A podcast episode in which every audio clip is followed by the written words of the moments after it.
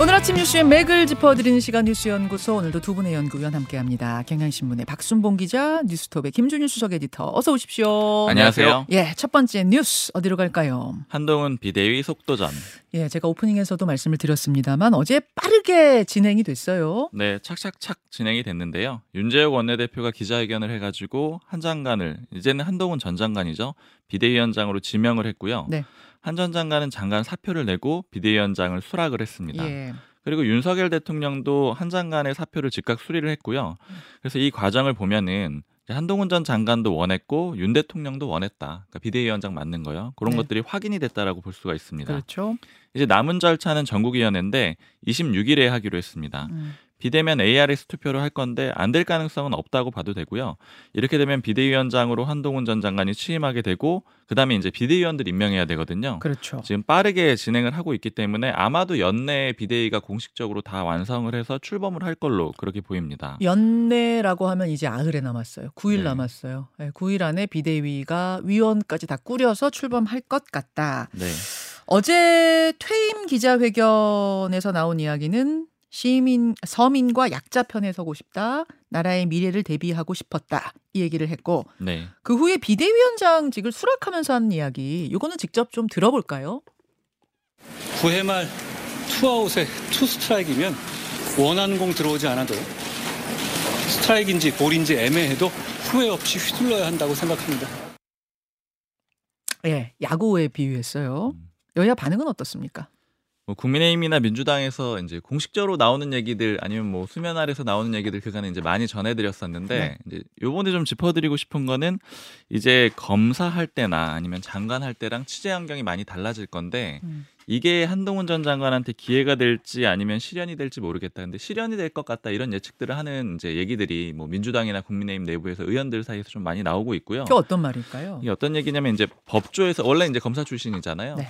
법조에서는 검사들 접촉하기가 기자들이 좀 어렵잖아요. 음. 그리고 장관도 사실은 마찬가지예요. 그러니까 부처 장관 같은 경우에는 뭐 간담회 같은 공식 일정 때나 보고 이렇게 좀 보기가 어렵거든요. 음. 근데 국회로 오게 되면은 굉장히 많이 노출이 되잖아요. 예. 예를 들면 뭐 비대위원장은 회의가 있으니까 회의 가기 전에도 물어보고 끝나고도 물어보고 아니면 행사 있을 때도 물어보고 음. 뭐 의원들 같은 경우는 회관 가서 물어보고 이렇게 굉장히 공개가 돼 있고 그다음에 국회 같은 경우에는 또 기자단이 없어요. 그러니까 음. 기자단이 뭐 일부 있긴 하지만 다 열려 있는 상태거든요. 그러니까 법조는 딱 이렇게 한 정돼 있는 기자들이 있는 상태고 예. 그러다 보니까 이제 국회에 오게 되면은 굉장히 여러 번 질문을 많이 받게 될 거고 그리고 이제 즉각적으로 답을 해야 되는 그런 상황들이 많이 올 텐데 이제 이런 상황들이 보통 외부에서 오는 정치인들이 겪는 좀 한계를 많이 보여주는 사례들이 많았거든요. 어, 그러니까 원래 쭉 정치를 해오던 사람들은 이런 상황에 익숙하니까 어떤 상황에서 어디까지 말해야 하고 어디까 어디에서 침묵해야 하고 뭐 이런 뭐 일종의 요령 같은 게 있다는 얘기죠. 그렇죠. 그게 이제 초반에 많이 결정이 나고 국민의힘의 뭐 법조계 출신 의원이 어제 그런 얘기 하더라고요. 이제 마찬가지 얘기인데 법무부 장관으로 와가지고 자기가 딱 준비한 것만 얘기를 하고 그 다음에 이제 나머지 것들은 뭐 답변하기 곤란하다 안 하겠다 여기까지 하죠. 이렇게 하는 거는 이제 비대위원장으로 하게 되면 안 될 거다. 그렇게 음. 되면은 큰 시련을 겪을 수도 있을 것 같다 이런 얘기를 하고 있고요. 그리고 국민의힘의 모 의원 같은 경우에는 이제 비대위가 구성되고 나서 한 일주일 안에 승부가 좀 갈릴 것 같다 이렇게 예측을 하고 있어요. 그건 무슨 얘기입니까? 초기에 이제 사람 인선하고 이게 첫 번째잖아요. 비대위원들 인선. 네, 근데 인선을 할 때 지금 한동훈 전 장관을 일종의 추대하는 과정에서 친윤계 의원들이 다시 한번 나선 그림이 있잖아요. 네. 그러니까 이 사람들을 혹시라도 일부라도 비대위원으로 임명을 하게 되면은. 그러면 이제 한 차례 꺾일 수가 있고 그 다음에 이제 아까 말씀드린 발언 같은 것들이 이제 첫 뭐 한 주 두 주 동안 나오는 동안에 이제 특별히 인상을 못 주게 되면은 음. 지지율이 안 오르게 될 텐데 그러면은 이제 한동훈 비대위도 힘들어질 거다 시작부터 뭐 이렇게 예측도 있습니다. 그게 이제 국민의힘 내부 얘기예요. 네. 초반이 중요하다. 한동훈 비대위 김준일 수석 에디터는 어떻게 전망하십니까? 일단 여론조사 하나 좀 소개할게요. 엠브레인 퍼블릭 케이스탯 리서치 코- 코리아 리서치 한국 리서치 가 지난 18일에서 20일 전국 만 18세 이상 남녀 1,002명을 대상으로 전화 면접한 조사인데 이게 이제 소위 말하는 MBS 전국 지표 조사라고 2주 간격으로 나오는 거잖아요. 네. 대통령 국정운행 긍정평가 33 그리고 부정평가 59인데 긍정평가 1% 포인트 올랐고 부정평가가 1% 포인트 내렸어요. 그러니까 이거는 변화가 없다라고 보시면 돼요. 그러니까 음. 오차범위 내니까 이게 무슨 얘기냐면 이 사이에 뭐가 있었냐? 김장년대 사태가 있었습니다. 음흠. 그러니까 장재원, 김기현. 그러니까 방금 박순봉 기자가 얘기한 거 있잖아요. 그거 지금 사퇴한 지 9일 됐거든요. 음. 여론에 영향이 없어요. 그러니까 이게 지금 초반이 굉장히 중요하다. 그러니까 지금 한동훈 장관이 와서 기대치가 높아지고 있고 그런 상황인데 이제 뭐 이제 컨벤션 이펙트라고 뭐 볼 수도 있고 아니면 뭐 신장 개업 효과 뭐 이렇게 좀 볼 수가 있는데 네. 이게 이제 얼마나 있을 수 있느냐 이미 일단은 이제 김장년대 기- 장재원 김기현 사퇴는 별 영향이 없는 것으로 이제 나왔다라는 거예요. 그래서 초반이 중요하다라는 거는 아마 대부분 좀 인식을 할 겁니다. 음. 한동훈 장관의 그 동안의 이력을 보면은 확실히 이제 반듯한 엘리트 엘리트 이미지가 있고요. 네.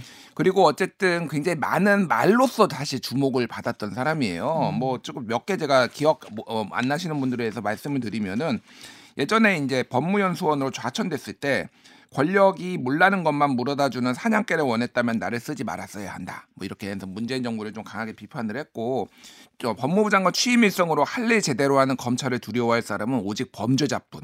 뭐 이렇게 최강욱 전 의원에게는 그 페이스북 글을 빗대면서 이게 민주당이다 멍청아. 황운하 의원한테는 직업적 음모론자. 그리고 뭐 이재명 대표한테는 표를 더 받는다고 죄가 없어지면 민주주의가 아니다. 막 이런 발언들이 굉장히 화제가 되고 그랬잖아요. 네. 그러니까 이게 장점이에요. 그러니까 쉽게 얘기를 하면은 뭐 국민의힘 111명보다 한동훈 한 명이 낫다 뭐 이런 얘기가 나올 정도로 잘 싸워요. 근데 지금 문제는 한동훈 장관이 민주당하고 잘 싸우면은 어, 이게 표를 많이 얻을 수 있느냐. 이게 이게 가장 그러니까 전장 자체가 한동훈 장관이 본인의 장기를 잘 발휘할 수 있는 전장이 아니라는 겁니다. 음. 지금 계속 얘기가 나오는 게 이제 한동안은 이명박 정부 때 마지막 박근혜 비대위 얘기가 나오다가 최근에는 지금 이제 전두환 노태우 얘기가 나와요. 이제 윤상현 의원이 뭐 그런 얘기를 했습니다. 음. 전두환 노태우 두 분 관계가 있었다. 왜 그러냐면은 이명박 박근혜는 두, 두 사람이 5년 동안 싸웠던 서사가 있기 때문에 한동훈 윤석열 두 사람의 관계하고 적절치 않으니 그러니까 이제 전두환 노태우 그래도 6.29 선언을 통해서 노태우가 집권하는 요거를 지금 얘기를 하는 거예요. 뭐 음, 예를 들면 음. 윤상현 의원입니다. 네. 두 가지가 문제가 있어요. 노태우가 그러면은 야당을 공격해가지고 표를 얻었냐? 음. 그게 아니에요. 그러니까 자기 성찰과 반성이 있었고 국민들이 원하는 거 들어줬기 때문에 이- 이긴 거잖아요. 박근혜 비대위도 마찬가지예요. 그러니까 음. 그때 민주당을 공격해가지고 얻은 게 아닌데 한동훈 장관은 공격하는데 최 최적화돼 있는 사람이지. 뭐 성찰하고 반성은 모르겠습니다. 뭐 어떻게 할지 모르겠습니다. 그런데 본인이 보, 여준게 별로 없다라는 거예요. 이게 첫 번째 이제 이제 가- 좀 한계가 있는 거고 어떻게 보면 한계이자 그 부분이 극복해야 할 이제 과제다 그런 과제죠. 말씀이신 거예요. 또 하나는 뭐냐면은 6.29 선언을 얘기를 하는 한데 네. 6.29 선언은 87년에 이제 전두환이 장기 집권을 하려다가 사실상 포기를 하면서 노태우한테 양보를 한 거잖아요. 음. 이게 지금 무슨 얘기냐면 지금 윤석열 정부는 1년 7개월 됐거든요. 예. 이게 무슨 얘기냐면은 전두환이 2년 차인 82년에 6.29 선언 나오, 나오라고 하는 꼴입니다, 이게. 그러니까 이게 뭐냐면은 쉽게 얘기를 하면 권력 누수, 레임덕이 시작이 돼요. 차기 정권에 그게 넘어가면은. 근데 음. 윤석열 대통령이 그러면은 그러니까 전두환이 82년도에 6.29 선언을 허락했겠냐고요. 이게 음. 마찬가지예요. 그러니까 아직도 3년 반이나 남았어요. 벌써 조기 레임덕을 감수를 하면서 윤석열 대통령이 그걸 할 수 있겠느냐. 그리고 음. 예를 들면 지금 정권에 문제가 많다라고 사람들이 인식하는 것에 대해서 쓴소리 단순히 김건희 특검만 얘기하는 게 아니라 네. 자 해병대 수사단장 이거 왜 수사해? 어, 좀 한동훈 비대위원장 어떻게 생각합니까? 뭐 음. 이런 얘기들이 하나씩 나왔을 때 그거를 어떻게 관리를 할 수 있느냐 이제 이런 과제가 굉장히 많이 나타나는 거죠. 눈앞에 있는 과제들이 바로 네. 그런 부분. 그러니까 대통령 지지율이 굉장히 높을 때는 여당이 대통령과 함께 뭐랄까요 발을 맞추어서 선거를 치르는 건데 지금 사실 대통령 지지율이 낮은 상태. 자, 강서구 구청장 보궐선거에서의 민심을 확인한 상태이기 때문에 이 상황에서 한동훈 장관이 어떤 포지션을 잡느냐는 참 어려운 숙제긴 하겠어요, 박 기자. 네, 맞아요. 방금 예. 이제 김준일 에디터께서 얘기하신 거랑 좀 비슷한 얘기가 이제 국민의힘 의원한테 들었던 얘기가 생각이 나는데 네. 한동훈 장관이 잘 싸우잖아요. 그런데 이런 비유 하더라고요. 그러니까 뭐 예를 들면 이제 그 모 의원이 비유한 겁니다. 예. 결혼 전에는 되게 예뻐 보이던 모습이 결혼 후에는 되게 싸우는 요소가 되기도 하지 않느냐. 그게 뭐냐면 정권 딱 출범했을 때는 그 잘 싸우고 이런 게 유효했다라는 거예요. 음. 근데 지금 시기는 야당 포용하고 이런 그림이 나와야 되는데 여전히 잘 싸우는 모습이 국민들이 예쁘게 보겠느냐. 그러니까 좀 바뀌어야 될 필요성이 있다. 이런 얘기가 좀 나오고 있거든요. 그러니까 이제 가능한 거는 지금 나오는 게 얘기가 총 네 가지가 있는데 윤 대통령에 대한 관계의 변화. 근데 이건 좀 쉽지 않을 걸로 보고 또 김건희 여사 특검법에 대해서도 뭐 입장이 어느 정도 나온 상태고 이렇게 두 개는 안 된다라고 보면은 이제 새로운 사람 이제 뽑아내 가지고 뭐 이제 새로운 모습 보여주는 거 음. 그리고 한동훈 장관 자신의 변화 이 두 가지 정도를 좀 당내에서는 기대를 하고 있는 것 같아요. 자, 오늘 이 이야기는 2부 말말말에서 여야 정치인들과 함께 조금 더 깊이 있게 논의해 보도록 하고 우리는 다음으로 갑니다. 또다시 일본 배상 책임 있다. 강제동원 피해자들에게 일본 기업이 배상해야 한다는 판결이 또 나왔어요. 네, 여태까지 어제 나왔는데 여태까지 대법원이 같은 취지의 판결을 두 번 내렸습니다. 자, 앞에 판결부터 짚어보면 2018년이었는데 대법원 전원합의체가 이 1965년 한일 청구권 협정으로 피해 배상이나 보상 다 끝났다. 이게 일본 정부 입장인데 그거 아니다. 개인이 청구할 수 있는 권한 살아 있고 일본 책임도 아직 끝나지 않았다. 이렇게 판결을 내렸던 거예요. 예, 예. 그리고 어제는 이어서 피해자들이 이제 구체적으로 일본 기업들 상대로 소송을 낸 게 있거든요. 네. 미쓰비시 중공업하고 일본 일본 제철 상대로 했는데 유족 11명이 냈어요. 여기에 음. 대해서 1억 원에서 1억 5천만 원을 각각 피해자들에게 배상하라 이렇게 확정을 지었습니다. 지금 1, 2심에 이어서 대법원 확정 판결이 난 거군요. 네, 1, 2심에서 나왔던 판결을 그대로 확정을 해줬고요.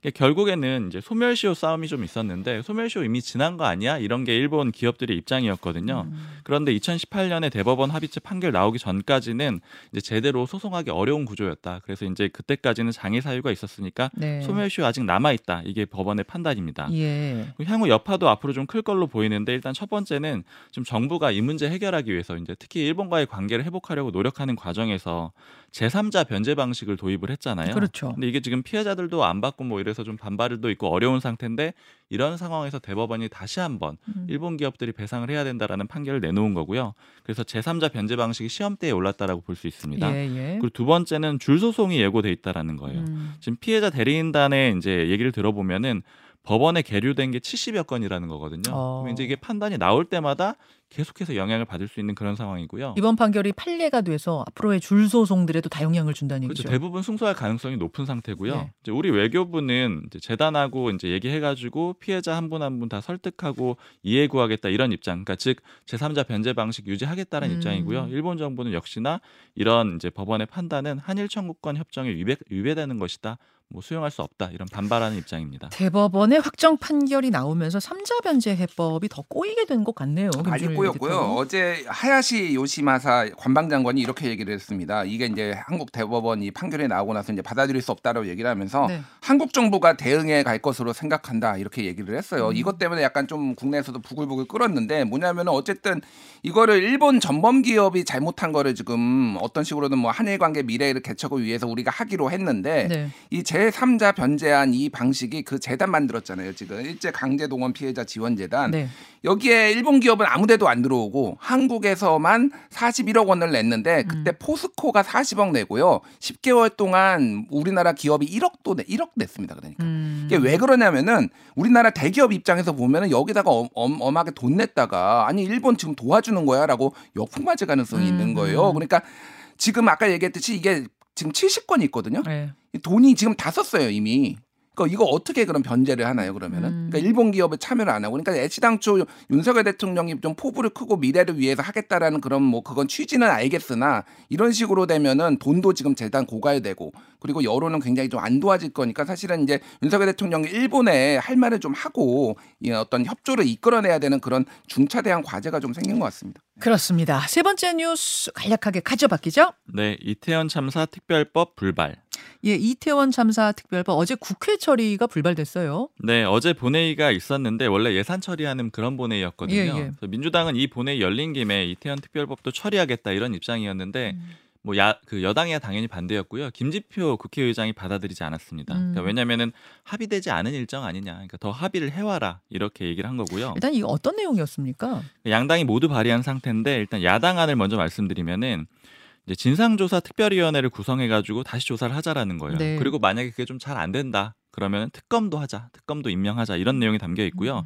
그러니까 결국에는 경찰이나 검찰 수사 제대로 안 됐으니까 다시 한번 제대로 조사를 해야 된다라는 게 핵심인 거고요. 여야의 입장은요? 국민의힘은 이렇게 하면은 정쟁 또 되는 거 아니냐. 또 정쟁이다. 예, 참사 가지고 또 싸울 거냐 이런 입장이고 그래서 대신에 예. 국무총리 산하의 위원회 하나 만들어 가지고 피해자들도 지원하고 그다음에 이태원 상인들도 지원해 주자 이런 취지로 좀 맞서고 있는 상태고요. 예, 예. 김진표 의장이 어제는 받아들이지 않았지만 합의 한 번 더 해와 이렇게 얘기를 한 상태잖아요. 그리고 이번 회기 내에는 처리를 하겠다라고 예고를 했어요. 음. 그리고 중재안도 내놨는데 아까 이 조사위원회 구성하는 그 내용 중에서 특검이 있다라고 했잖아요. 네. 그거는 빼고 음. 그 다음에 이제 이거 정치 쟁점화하는 게 문제라고 여당에서 얘기를 하니까 그러면 총선 이후에 출범을 하면 되지 않겠냐 이렇게 중재안을 내놓은 상태입니다. 총선 이후에 하자라는 중재안을 김진표 의장이 내놓고 합의를 다시 시도하고 있는 상황이라는 것까지 전해드리죠. 두 분 수고하셨습니다. 감사합니다.